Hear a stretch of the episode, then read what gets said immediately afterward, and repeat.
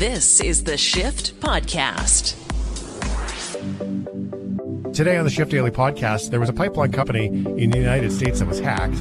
Hank the Hacker helps us understand how it happened, how it could happen in Canada, and what is ransomware, infrastructure hacking, and how we can prevent it.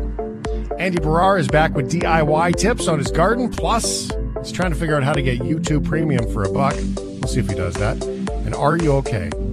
With condors. Yes, the bird. It's not a typo. Are you okay? Guess I don't have time to go get coffee then. I was hoping to go get coffee there. Are you okay with reporters? Yeah, some of them. I mean, well, a lot of them. Most of them. Most of them. Yeah, I mean, as long as I, but I couldn't do my job without reporters. I, none of us could do our jobs without reporters. Yeah. It's Well, where all of our content. Yeah, well, yeah, you want to fill a four-hour show by just talking about uh, KRS One? Eh, you might have fun doing that. KRS-One is a fantastic poet, I'll have you know. That's true. No, I'm not going to debate. I won't debate that. I'm, you are correct. Uh, but reporters are great. I mean, obviously, there are some people who work for news organizations that, uh, you know, that don't do much reporting. But mm. for the most part, absolutely. All right. Well, reporters are all right. I mean, look, the reality is, is everyone has info that they want to know, and reporters go get that info. Keep you plugged into what's going on in your community. One reporter in the States came to the rescue this weekend, which she was at the right place at the right time. Seven News reporter Juliana Mazza was covering the story of a stolen dog in Cambridge on Saturday when she and her photographer spotted something. A man walking with the missing dog. Dun dun dun. Cambridge police said a man broke into a car parked near 620 Memorial Drive just after 12:30 p.m. on Friday. Stole a 13-month-old white German short-haired pointer from the vehicle. Surveillance cab, uh, cameras captured the suspect walking the dog named Titus over the uh, Boston University Bridge into Boston. Here's the report from Juliana Superwoman Saves the Day Mazza. Oh my And I left, I god. my phone. That's me motioning to my photographer John to start rolling when I realized we had spotted the dog reported stolen in Cambridge and the man seen in surveillance video accused of taking him. We start asking the man a few questions and he admits to taking the animal. Uh, he was just barking in the car, and I walked past the car, and I realized I thought it was supposed to. The dog was supposed to be dog walking. It wasn't a kidnapping. It was just a simple mistake. A simple mistake, he said, but police say 24 hours had gone by since Titus was taken, and the suspect never called them nor the owner, whose phone number is on the dog tag. You didn't think to call the number on the tag? I did, but then I, I tried using one phone. The phone was broken, and um, I just That's when we called Cambridge Police. Hey, dispatcher, this is Juliana over at 7 News. Um, I actually have the dog Titus and uh, the man who said it was an accident that he took the dog with me right now. Within a matter of two minutes, officers arrived, as did Titus' owner. when they said that they had him. 24 hours after being stolen from Greg's car in Cambridge, Titus is okay and back home with his dog dad. An emotional reunion, and one we were grateful to be there for. I'm just glad that the person came back, and I'm glad that you guys were there. Titus, say thank you. We're so happy that you're home. The suspect, now identified as 29 year old Kyle Garapi of Boston, was taken into custody. He's charged with larceny and breaking and entering into a motor vehicle with intent to commit a felony. Well, I guess if you're caught on camera, there's not much point running away. Save yourself a lot of trouble. Yeah, I'll give him credit there, but I do think it's pretty kind of funny. He said, "Oh no, no, it's not dog napping. I just thought I was dog walking and saw the dog and stole it from the car and Well, took it for a let's little walk." acknowledge let's acknowledge a good dog thief for um, walking the dog the next day. I I guess he really wanted to take care of that dog, but it's not your dog, bro. Here's a here's a tip. If you're going to steal a dog, probably don't steal it from your own neighborhood and then walk it around your neighborhood. Mm-hmm. I don't Yeah. know. That's kind of like when you steal somebody's bike and then ride their bike around the neighborhood or when you steal somebody's car and then you drive the car past their house. It's much like my old uh, friend, a college friend, Corey, who stole his neighbor's barbecue. Ooh, brazen. That's brazen. And- oh, very good. and literally right next door and moved it over to his uh, deck and put it on his deck and barbecued with it wow. at a house that did not even have a fence in between. Oh, So Wait. you literally could see it right there. Did he give it back? Like, was it just for No, one night? No, the guy never even asked. He just is like, whoa, really? kept the barbecue. Wow. I don't know if we didn't figure it out or what. but- That's uh, bold. brazen. Yeah. Yeah. Uh braised actually, I guess with a barbecue. Are you okay? Are you okay with Belgium? Yeah, why not? Why not? I I gotta say, I don't know much. I don't know much. As- About Belgium? Yeah. Well, it's right next to France. Okay. It's got Brussels there where they do all kinds of fancy like mm-hmm. international law stuff. I suppose that's kind of cool. Yeah, that's cool. Um, yeah. Uh, they've actually lifted their limits on outdoor dining. Oh, Okay. they're doing well mm-hmm. with the COVID. That's good. It's also, I mean, like the site of like very important pivotal moments in European history, mostly stuff to do with war, because it's just the neutral country stuck in the middle that Germany wanted to go through way too many times. Uh, so, but I would, I've always wanted to go to Belgium for that reason to see those uh, monuments and World War II history sites. Uh, but and it also looks like a beautiful country.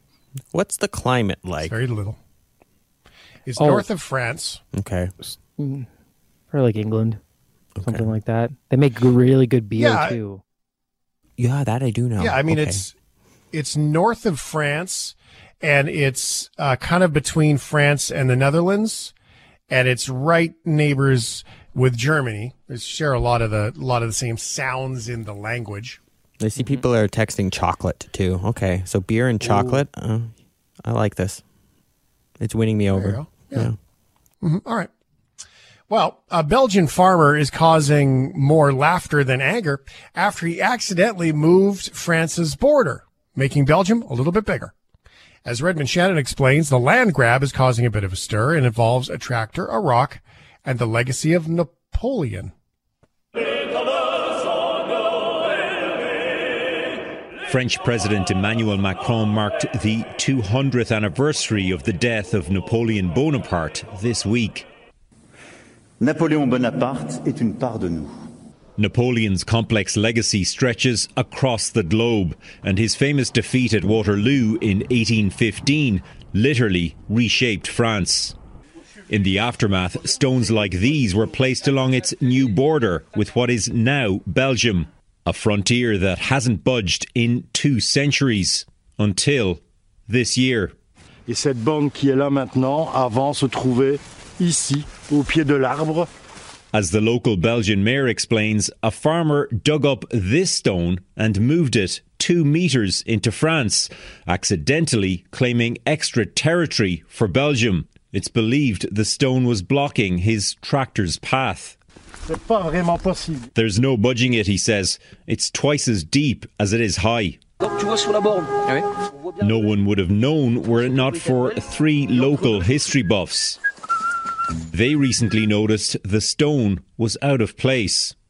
Bah, J'ai perdu 2 mètres. 2 mètres ou... 2 mètres 20.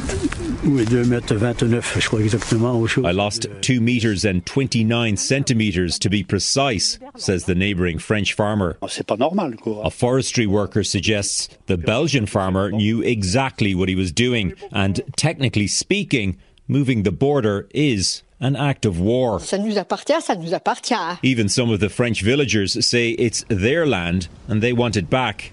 Convoqué par le ministère des Affaires étrangères belge. The Belgian mayor says, Do not worry. If the farmer doesn't move the stone back, he'll set up a border commission to make it happen.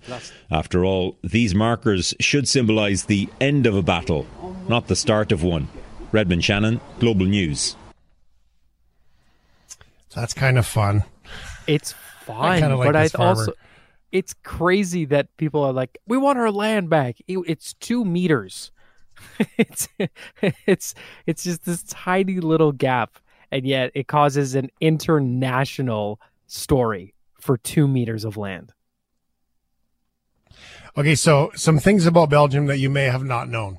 You ready? Oh yeah. Flanders, Fe- Flanders Field. In Flanders Field, where poppies blow. That's in Belgium. Flanders. F- Uh, Belgium, uh, Belgium. That's diamonds, right? Like you hear all about the diamonds. That's where the good diamond robberies always happen in the movies. Um, two official languages in Belgium. One is not Belgiumese. Just to be clear, do you want to take a wild guess what they are? Uh, French. French and and Dutch Uh-huh. probably. It's not Dutch, but it's Flemish, which is kind of Dutch. Oh, So it's more like a dialect from what I understand it to be. But yes, it is Flemish, but it's more of the Flemish language in the Flanders area, which is like Dutch. There's Flemish, Dutch, French, German, Luxembourgish. Then there's uh, Limburgish, uh, Brabantian, East and West Flemish, Low Deutsch, Walloon, Picard, Champenois, and Lorraine are all different dialects and languages that are spoken in Belgium.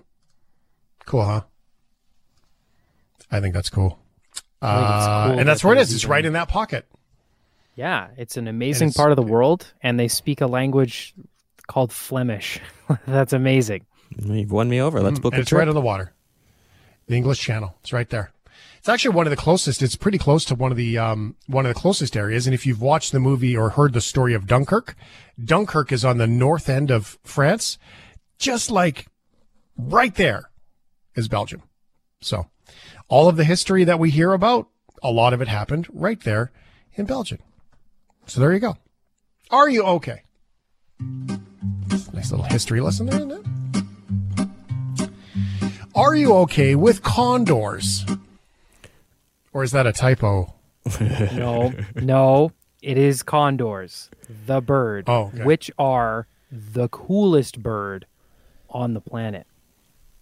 They're menacing looking. I'm just looking on Google Images right here. Menacing. They can fly at 18,000 feet and flap their wings once or twice a day and fly all day because they can glide. It's they're the coolest things. I love condors. And it sounds cool. Did you know some? Do you know some birds sleep when they fly? Yeah. That's not fair. We can't even fly as humans. These birds can go up in the air and take a nap. That's not fair. Yeah, they do. It's like they call. I forget what the name is. It's something like a half hemisphere awareness thing, where they don't actually ever really sleep. They basically shut off half their brain, and that half of their brain rests, and they're essentially sleeping while they're flying. Would you like? And they, but they only do it for like ten seconds at a time. But would you like to be able to do that, like to sleep and walk? Ooh. No. Well, I know that every time that I've parked my car and I've been sleepy while driving and I've parked it on the side of the road or in like one of those roadside turnouts, I fall asleep and then I often will dream that I'm driving and then I wake up and I'm panicked because I'm like, I can't be driving. I'm sleeping right now. And then you jump awake. You truckers must know what this is like when you pull over and have a rest. Then you wake up and you're like, oh, right. I pulled over. I'm smart. So if I was a bird like a condor and I was flying and having a nap, what if you had like a dream that you were like falling as a condor when you're flying and then, you know, heights? It would be scary. Yeah. There's a lot less to. Are look- you okay with? Go ahead. I was Sorry. gonna say there's a lot less to run into up there, though. Well, that's fair. Yeah. Are you okay with condors? The giant birds were at one point seriously endangered. But here is some good news from GeoBeats. For the first time in 50 years, endangered California condors have been spotted in Sequoia National Park. The park reports that their appearance is the result of a breeding and repopulation effort that was launched in the early 1980s. At that time, only 22 were known to live in the state. All of them are trapped and made part of a captive breeding program at the Los Angeles Zoo and San Diego Wild Animal Park. According to the park, the first condor releases from that effort took place in 1992, And in the decades since, populations have grown and gradually expanded into their historic range. Um, well, isn't that guy just exciting to listen to? That was great, right? I can't tell if that was a Condors robot look or a like- person. Yeah, I think it's probably AI. Condors look like a bald ego had a love child with a turkey. And a vulture. It's a pretty apt description looking at this right here. Yeah. Yeah. All right. So this is great news for condors. They're back. It's terrible news for a California woman whose home is being swarmed by condors. According to the SA Francis Fran, Francisco, Where's that? San Francisco. Going out to sunny San Francisco. S- Francisco. Okay, well that's cool. I don't have right. the new glasses yet. That, that's why. That's why it's there. Okay, that's cool. No, that's. I can I can I can work with this. According to the San Francisco Chronicle, That's a typo. About 15 to 20 of the giant endangered birds have recently taken a liking to the house in the city of Tehachapi and have made quite a mess. The birds have trashed their deck, ruining the spa cover. Oh no. Decorative flags and lawn ornaments. Plants have been knocked over, railings have been scratched, and there's poop everywhere. Sounds like a frat house. The U.S. Fish and Wildlife Service, which runs a program to save the species from extinction, responded on Twitter. The agency noted that the house is in historic condor habitat. It suggested that the Mickles try harmless hazing like shouting and clapping and spraying water. Historic condor habitat. Like that's the house? Yeah. You should look up what these birds have done to this house. It's ridiculous the damage that these birds are doing. And they're not joking when they say there's bird poop everywhere. I've uh, I tried that. I tried to search um, condor swarm house in San Francisco. I'm Oh. not getting uh, Maybe try getting any res- and results. There's actually another pronunciation of San Francisco, the incorrect one, which is San Francisco. So maybe try looking that up. You might have more. Oh, luck. oh, Yeah. there it is. Look, there's a bunch of condors and a bunch Ah. of poop. How about that? It's interesting. Uh, which, by the way, don't call it San Fran anymore. That's not uh, cool. I've been told. It's now um, Frisco. I've heard that one before, but why no San Fran anymore? Is it just think that's- the that's trend is over? Yeah. Yeah, I think it's just not cool. Okay. Yeah. Uh, let's do one more. Are you okay? Are you okay with streaming movies? That's all we have. It's all we have. it's all we have. I uh streaming's cool, but if I could have the Blu-ray, that's usually my preferred method. What about blasting movies in the background when you're in a political meeting? According to Heard on the Hill down in the States, uh, they began Monday's House Appropriations Subcommittee. She seemed to be unaware of the peril of the crew of the USS Stingray was in. Little did they know. Audio from the movie 1996's Down Periscope with Kelsey Grammer as a disliked Navy officer who leads a crew of misfits on hijinks in the high seas and some amid some war games was playing over the congressional live stream. After the movie ended, the hearing continued, testifying over the soundtrack of In the Navy from the Village People. And that's when uh, Galaxy Quest began. Man, not only not only died Periscope play over the meeting, but the sci-fi classic did too. And this is what it sounds like. I'm told that a Representative Sheila Jackson Lee of Texas uh, is uh, prepared to testify, and uh, I am not quite sure who is the second uh, panelist.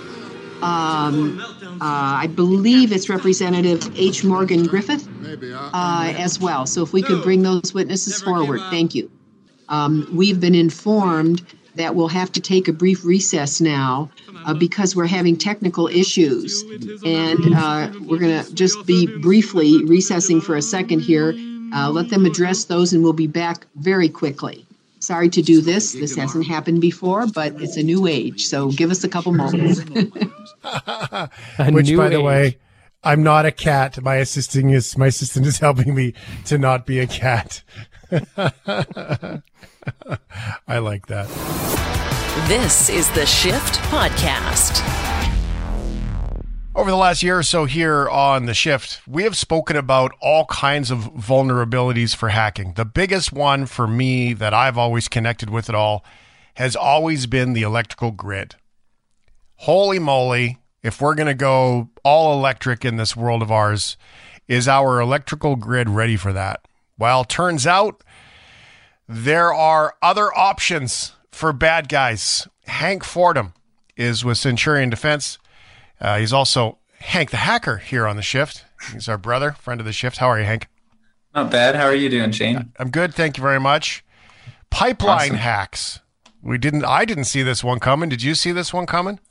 You know, um, without saying too much about my my job, uh, I actually kind of did. You know, it, it, it's not uncommon nowadays um, to see this kind of neglect from oil and gas companies towards their uh, you know their network security, and and I think this is this is, speaks really well on that.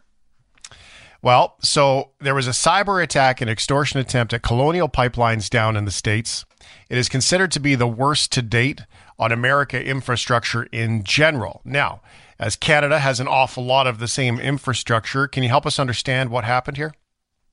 So what happened is uh, a new kind of what what we're kind of considering a new group um, that's doing ransomware as a service. Uh, their strain of ransomware, their tool, their malware was used against colonial pipelines in an attempt to, or an, a successful attempt to encrypt some of their data and make it so. Usually, the goal from this is is that the company won't have a backup or something in place, so they have to pay to have that data unencrypted or to have the data not released to the public. Um, and so in this case, with this the same kind of thing, we had one of the users from the DarkSide ransomware as a service group, uh, and you know they ended up attacking Colonial, uh, the Colonial Pipeline Company, and I think as kind of a mitigation, Colonial shut down the pipelines uh, that may have been affected to stop any kind of um, stop the attack from spreading and kind of make sure and see what they were dealing with and, and mitigate it by using backups or otherwise. So that I mean makes sense. I mean, someone is in the system. You don't know how widespread it is. You don't know how deep they can go, and you probably also don't know what they're capable of. When you're dealing with a gas line, seems to make sense to push a full stop as opposed to, say, somebody opening up the taps and cranking up the pressure if that's what they wanted to do, a terrorist attack kind of style. So all of that sort of makes sense. Now, this was ransomware or a ransom attack, as far as I understand it. Mm-hmm. So help us understand what happened from that perspective. They get in. Did they lock out Colonial or did they get control of the infrastructure? So, what seems to have happened in, in this case is that they simply locked them out. I don't think that the hackers actually had any kind of control over the infrastructure past encrypting things and making it difficult for uh, normal operations to carry out. But um, I also think, uh, you know, in this case, and, and what we're starting to see a lot more of is that the hackers, you know, might have been threatening to leak information if there wasn't a ransom paid. And so regardless of if if Colonial is able to mitigate this problem by using backups, there still may be some personal information or or some really sensitive information that that's leaked to the public as a result of this attack.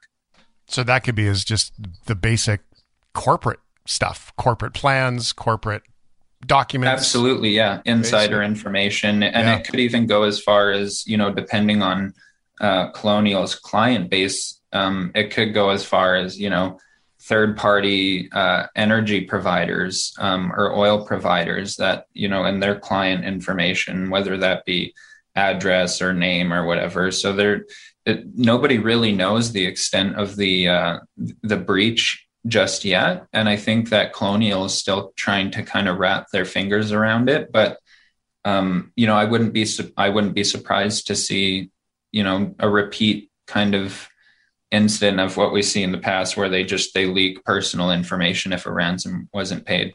Do we know if a ransom was paid in this situation? I'm not sure. I don't think they did pay a ransom. I think they just shut down and then they would have started mitigating with backups or, or whatever uh, they had in place. And uh, that's kind of what you're seeing more of now because people are more aware of of ransomware. It's not a matter of if; it's just a matter of when. It seems so. Uh, you know, I, I think in this case, I don't think they paid a ransomware, and I think they're they're trying to do mitigations alternatively. Okay, so you said DarkSide was among the suspects in involved with this. How does that work on that end of the hacker? Like this black hat hacker who is trying to extort money from a corporation, a very large corporation, by the way. Mm-hmm. And let's give some scope to that as I ask the question. Is that um, there was a, an analyst down in the States said the Colonial Pipeline is a lifeblood supply and pricing to the eastern seaboard of America 2.5 million barrels a day, about 45% of East Coast America's supply of diesel, petrol, and jet fuel. It's 10 states it runs through. Um, there's not a supply shortage, but shutting that down has a very large impact. So, how does DarkSide function because I guess I kind of maybe have this stigma that it's just a bunch of hooligans that get together and they're like, let's do this today. But it must be somewhat organized to go after a company that is that big, that has, they do their research to know that it's that much impact.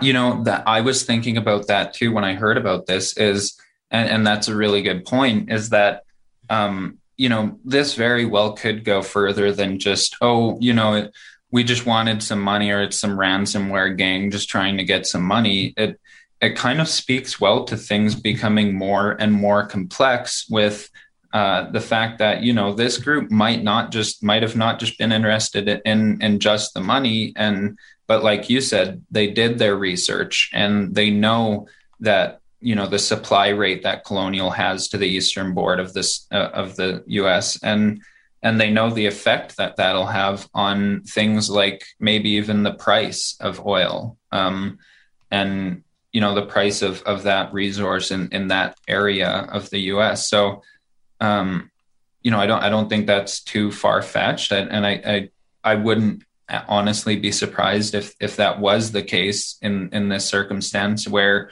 either DarkSide or someone that was using their ransomware service knew that that would be the case. So when we look at this, I mean, not to get overly Hollywood on it, but I've always assumed that sometimes these kinds of hacks are a test to see what kind of access and response they get out of corporate, or it could be a distraction and something else going on. So, like you said, research about the price of oil. Now, this is a very Hollywood theory, but if there's somebody who's playing markets, they might not care about the million dollars that they get out of oh, the company absolutely. to give it back, right? They could have other interests elsewhere in marketplace and they could be trying to influence marketplace.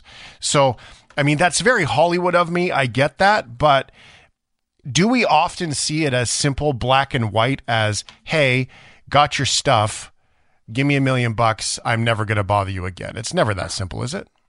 You know, I, when when ransomware was first kind of becoming a thing, and when I was first witnessing it in, in 2013, that was as far as it went. You know, like okay, we got uh, we got ransomware on your files, we encrypted your files, give us the money, we'll we'll leave, we'll never come back. And it, it slowly evolved because people realized that corporations were willing to go further than they asked. Like, uh, you know, for example, if if someone hit a, a Fortune 400 or 500 with a thousand dollar ransomware, they kind of realized, well, shit, we could have asked for a million dollars, and then, and then after that, they got the million dollars, and they're like, well, you know, we could have gone a little bit further, and then we could go back in three months and say, well, if you don't pay another million dollars, then we will leak the information. So it kind of like as people endorsed or or supported the idea of paying the ransom back, it kind of encouraged the bad guys to get a little bit more greedy. And you know now we have things like them returning and asking for another ransom or uh, them leaking the information to the public which generally wasn't the case when it was first coming out. It was either you paid or they just left and and you didn't get your data back. Well, and and that's just the thing, right? I mean, the damage it can do on the industry as well the damage it can do on a company, the damage it could do on a publicly traded company. Absolutely. I mean, imagine that. So say say they go after a publicly traded company, they get hacked. Stocks fall because they claim to have information about shares or inside information about, you know, products. Stocks fall. Buy up a bunch of stocks, or at least have a method to buy a bunch of stocks and not get caught. Then release the data back, do the deal for a million dollars, call it a day, and stocks come back up, and you've made a bunch of money. There is money to be made in all of this. So You- now, is it a? I guess that you said this DarkSide service, but really, is it a mastermind like some nefarious bank robber, digital bank robber that's that's in this, or is it you just hire a bunch of people around the world, throw them some dough, and get them to do it for you? Because it seems to me you wouldn't want your fingerprint on this. You know, I, th- I think it's a little bit of both because um, you run into uh, organized crime groups or, or nation state sponsored groups that uh, are able to carry out these really effective attacks with with just a small or, or you know in some cases actually a large sponsored group but um, you also run into where these organized crime rings like DarkSide for example create their own ransomware. They offer it as a service and then you literally do have a, bunch of random people from around the world that otherwise wouldn't have the tech know-how to make their own ransomware going out and, and infecting anyone they you know college students pizza store any anything they can get with ransomware. And uh and, and then kind of accepting a payout and sending back the the um, DarkSide group or whoever is servicing that that ransomware they'll send them back a, a portion of the proceeds. So it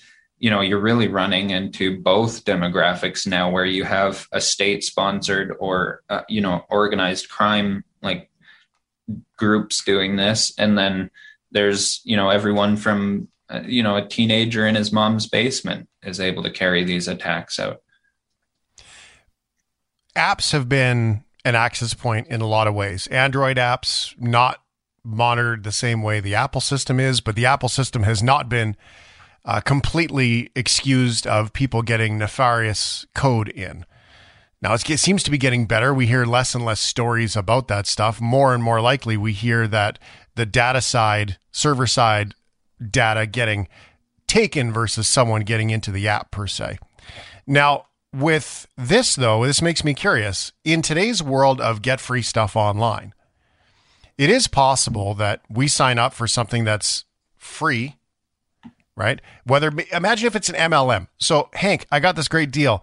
Lose weight now. I've got this new business product. So I go and I'm like, you sign up and I sign up and we're selling some multi-level marketing thing with a piece of software that you put on your computer so you can manage all your clients.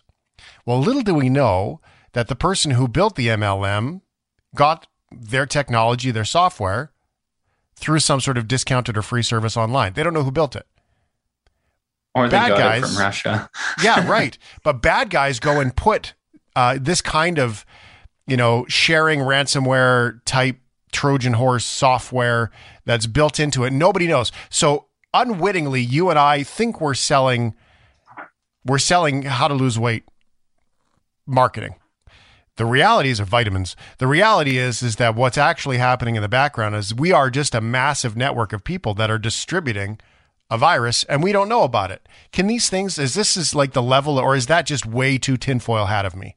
No, that's so I'm I'm impressed, Shane. That's genius. Like that, you know, and It's and the wrong kind of genius. I mean, you you you know, you'd be surprised because this is actually happening right now, and um, kind of what I would maybe compare it to is is you know maybe some of the supply chain attacks we've seen, but uh, I think that you know kind of what you just explained is happening a lot more and and we're seeing that a lot more not only with you know uh, an mlm project forwarding malware through its clients but but even um, you know social media networks uh, manipulating youth to to make different choices or to purchase different products or even invest in certain things. And um, so I, I, think that is happening. And i you know i think it's happening probably a lot more than we even realize because of how uh like how shady and and how secretive or, or how obvious it can get um when it's actually happening so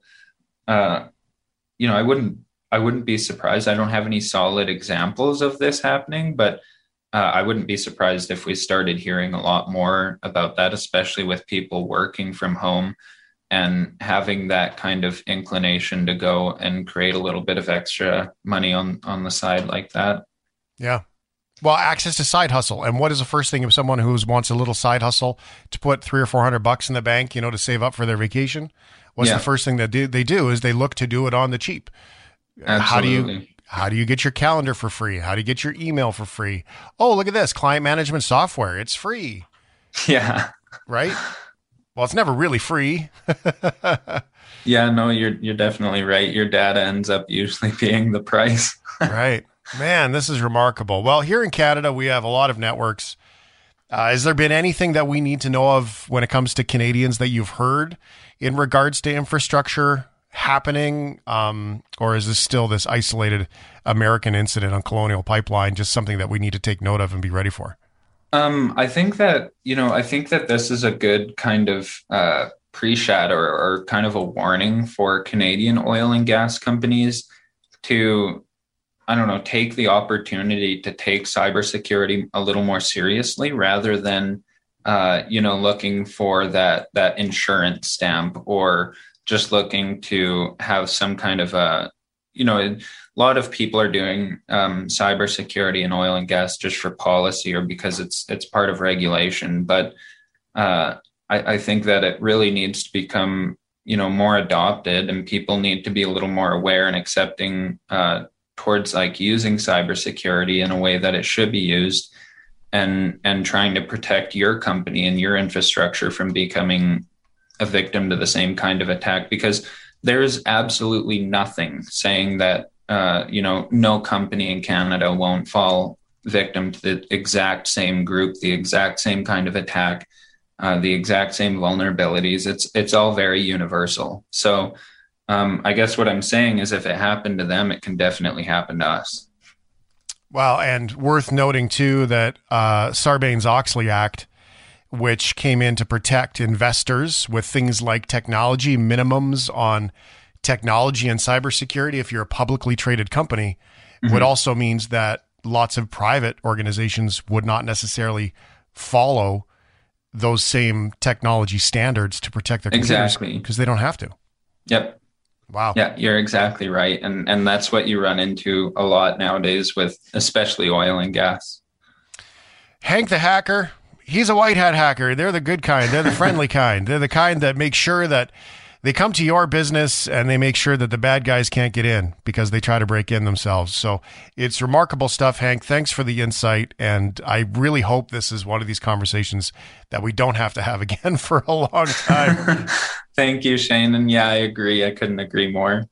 Although it keeps me in the job, so well, there's a little bit of that, I suppose. It keeps me in the job too. So fair enough. It's the Shift Podcast. I'll tell you what, let's bring in uh, Disco Andy here, Handy Andy Baryer.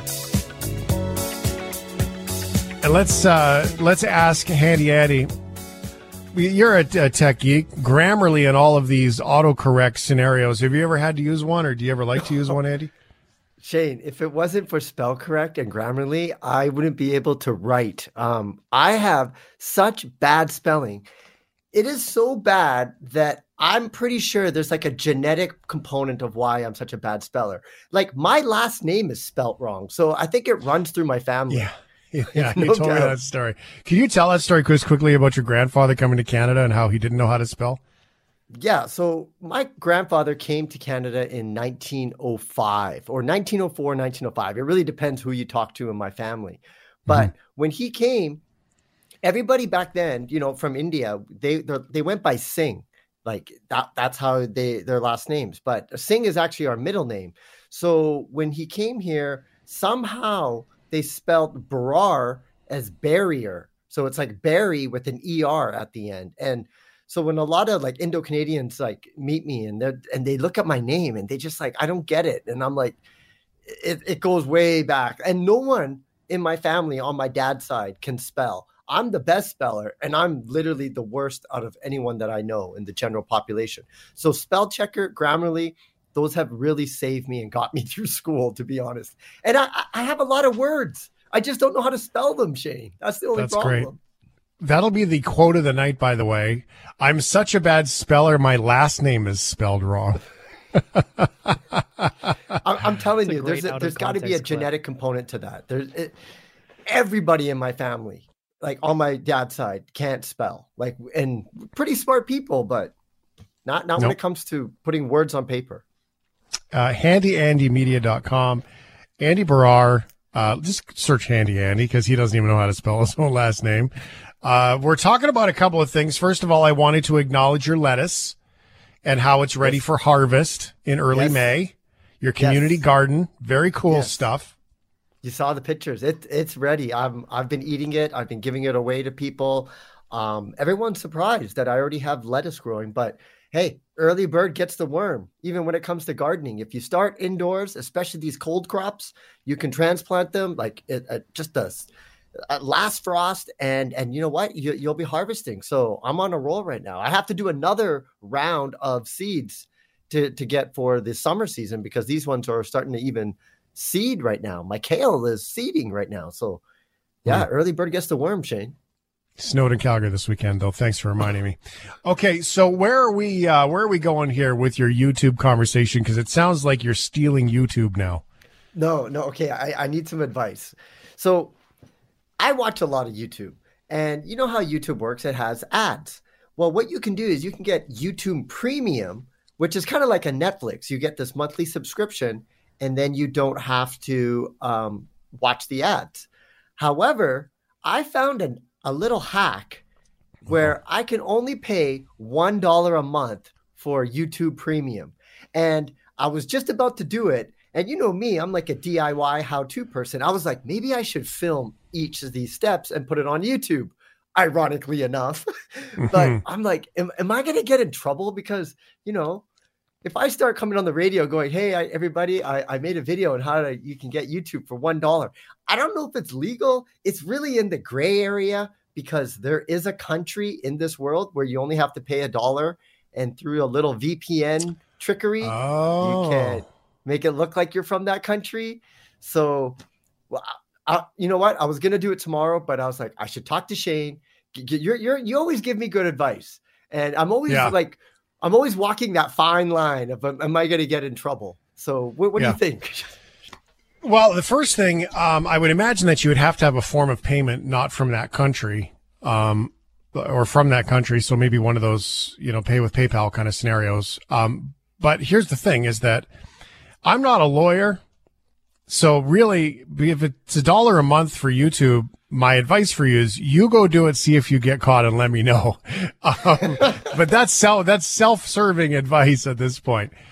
Yeah, I don't know, man. I mean, in today's world with technology, I, I guess if I'm going to be a Canadian and I look at uh, Canada, I mean, YouTube's not a Canadian company, and I do believe in supporting, you know, business because that's what you know that's kind of what makes the world go around. But if there's a deal out there and you can get the deal, it's like having a coupon. Then that's their responsibility as a business. And I would also say for the amount of, you know, giant companies that don't pay GST in Canada to charge, collect and remit GST payments, I would say that, uh, yeah, I mean, why not? Go for it. I just don't think that you're going to get much success in recording it and posting it on YouTube. I think you're probably going to get banned from that pretty quickly. I, well, I, I don't know. I like I just kind of there's there, a part of me. I'm still like that 15 year old boy, you know, who's always trying to like hack into something or, or try to get a little something free online. You're cheap. You know, you're just like me. that- you're just cheap. I know, I, but you know what? Uh, yeah, okay, you're right. You're right. But That's it's all just- it is. It's nothing more than being cheap. Just embrace it, brother. You're gonna feel better when you just like I'm. And then I just call it frugal, and then I feel better about all of it. Hey, but do you remember back in the day? I remember being a kid when they had payphones. There was a way you could use a little clip um, and and get free calls by sticking a needle into the phone. Do you ever remember doing that? No, no, that I don't actually. Oh yeah, so that that was another hack that somebody had shown me. I did everything. How to get like free pop from the pop machine. Pop machine. Like, oh yeah, I I knew. See, but that's that's that's stealing.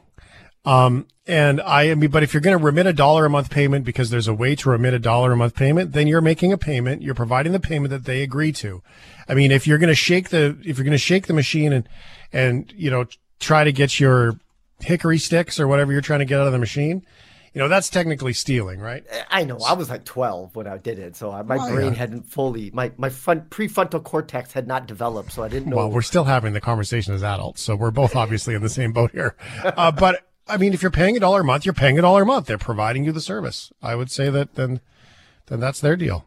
Okay, so what I'll do is I will record all the steps as I'm doing it. I won't make the video. I'll think about it and then I'll report back to you if I've done it. And if anybody, all I need is one person to email me and say, do it. And then you know what? Then I'm like, okay, I'm just All right. spreading the knowledge. Andy's looking for an enabler. So let's just move on here. Um, what are we doing in the gardening world? What's going on uh, here? Because you were working on all kinds of different things in your DIY garden world. Yes, and I just got a video posted like hours ago, fresh off the press, um, on my website, Handy Andy Media. If you go to the blog section, you can see I took reclaimed wood, someone's old fence panels, cedar fence panels, and some pallet wood, and turned it into a standing height raised garden for my mom. And I got this for Mother's Day present, and I think I won Mother's Day, Shane. It was, it came out perfect. And I didn't even know if I had enough lumber to do it. But lo and behold, I had just enough to pull this off. And there's a video, and you could see the pile of lumber that I, I was grabbing all this lumber from. And it's only a three minute video, and you can see like just instantly how easy it is to make stuff out of reclaimed wood. You know, this upcycling is a big thing, especially with the price of lumber right now that's really what you got to do if you want to create DIY projects because two by fours are so expensive right now. I'm this is the longest I've not gone to Home Depot in in probably 10 years because I'm afraid for my my bank account if I do go there. Yeah, well, it is very, very expensive. By the way, you have now received three text messages that say, "Do it, Andy. Do it, do it, do it." Okay, that's it. I'm gonna do it. See, I want to. Part of me wants to be a little naughty, you know, like you gotta spice your life up. You know, get YouTube for one dollar a month. Cool. Uh, tell us what else you're working on here. We got a couple of minutes left because you've got some other um, things, and you had a question for the audience. Uh, is the question what What would you like people to see? What are they curious about? Okay, so you know that I love creating this DIY content. And for the longest time, Shane, I've been trying to find a partner, an online platform that would want this kind of content. And I'm happy to say that I am very, very close to landing a deal to create all this different types of DIY content. Everything from even a jump rope series, Shane. They're going to pay me hmm. to create a jump rope series to help people get fit because of, you know, staying at home with social distancing. You know, this society is going to open up one day. Everybody wants to look their best when they see their friends and family. And so they're like, you know, can you create a jump rope series? I'm like, yes. They're like, can you create a home and garden series about how to create vegetable gardens? I'm like, yes. They're like, can you create a series on how to create a, a, a community garden? And I'm like, yes. So I think in a couple weeks, I won't, I'm not going to try to jinx myself, but I'm working on this deal. And I think I'm going to be able to create all this how to content for the people out there. So if there's anything that they want related to home and garden, please email me at Andy at Handy Andy Media. Tell me what you want to see, and I'll see if I can get this online platform to pay the bills so we can make it happen. Yeah, so everyone can learn what it is. So some of the things that I mean, I like the the garden, um, the raised garden things because where I live, there's so many bunnies. It's crazy, and they will eat everything. Unfortunately, they don't eat dandelions and prickles, which are the things that I would love to get rid of. So for me, that would be a big one. I would also, I mean, self watering Yeah. is the most amazing. I would also love because those, you know, those uh, the rain barrels. I would love to see how to build a rain barrel out of like an upcycling rain barrel with a with a liner, as opposed to spending a hundred dollars on a plastic barrel. That to me seems ludicrous. Uh, whether it's a, I don't know if you would use uh, an old school a, a metal garbage can with a lot, like I don't know, but something like that with a faucet on the bottom. I mean, these are the kinds of things that I think would be, um, would be interesting for me. Does that ring a bell for you? Any ideas? No, I think that's great. Another one that I was going to do was how to take weeds. You mentioned dandelions. I can show you how to take weeds out the fastest way without using chemicals because I've tried all those different ways and I Yeah. finally found one tool that can do it within seconds. So something like that, I think, is the kind of content Well, what's the tool? to see. I want to know. It's just Oh, it's just I don't, I don't even know what it's called, man. But it's like it's really addictive. Is it one of Once those ones take, you step on? It's like you step on it. It's got this claw, and it just goes Yeah. right into the root ball and pops it out. Yeah. Oh man, that I'm curious. When you figure that out, let us know because we all suffer from that one. Although I have had a similar sounding one anyway, and it kept breaking. So it's possible it was just absolutely cheap. Uh, so uh, Mark says, make dandelion wine. Whoa. Um, Catherine says, how do you find cheap wood? Uh, Derek Alex. says, I want to see it grow some ghost peppers. Okay, yeah, Allie says, don't do it. Don't get banned from YouTube. Yeah, that's true. I would have to cr- uh, create a new identity, I guess. Yeah. Yeah, you're going to have to create a new identity for that one. All right. These are a couple of things that uh, Andy will work on for you. If you have any, um, make dandelion wine and use the leaves for salad, how to make vinegar. Okay. There's a lot of stuff there. Wow, I have lots DIYs. to learn. See, see, I get to learn too, and once I get to learn, then I'll make the video to show how everyone else how they can make it as well. Andy Baryer, handyandymedia.com. Give him a Google, follow him on Twitter, and you can see all of the videos that he does create. Thank you, brother. Great to see you. It's great to see you too. Thanks for listening to the Shift Podcast. Make sure you subscribe, rate, and review the show and share with anyone you like. Get it on Apple Podcasts, Google Podcasts, Spotify, and CuriousCast.ca.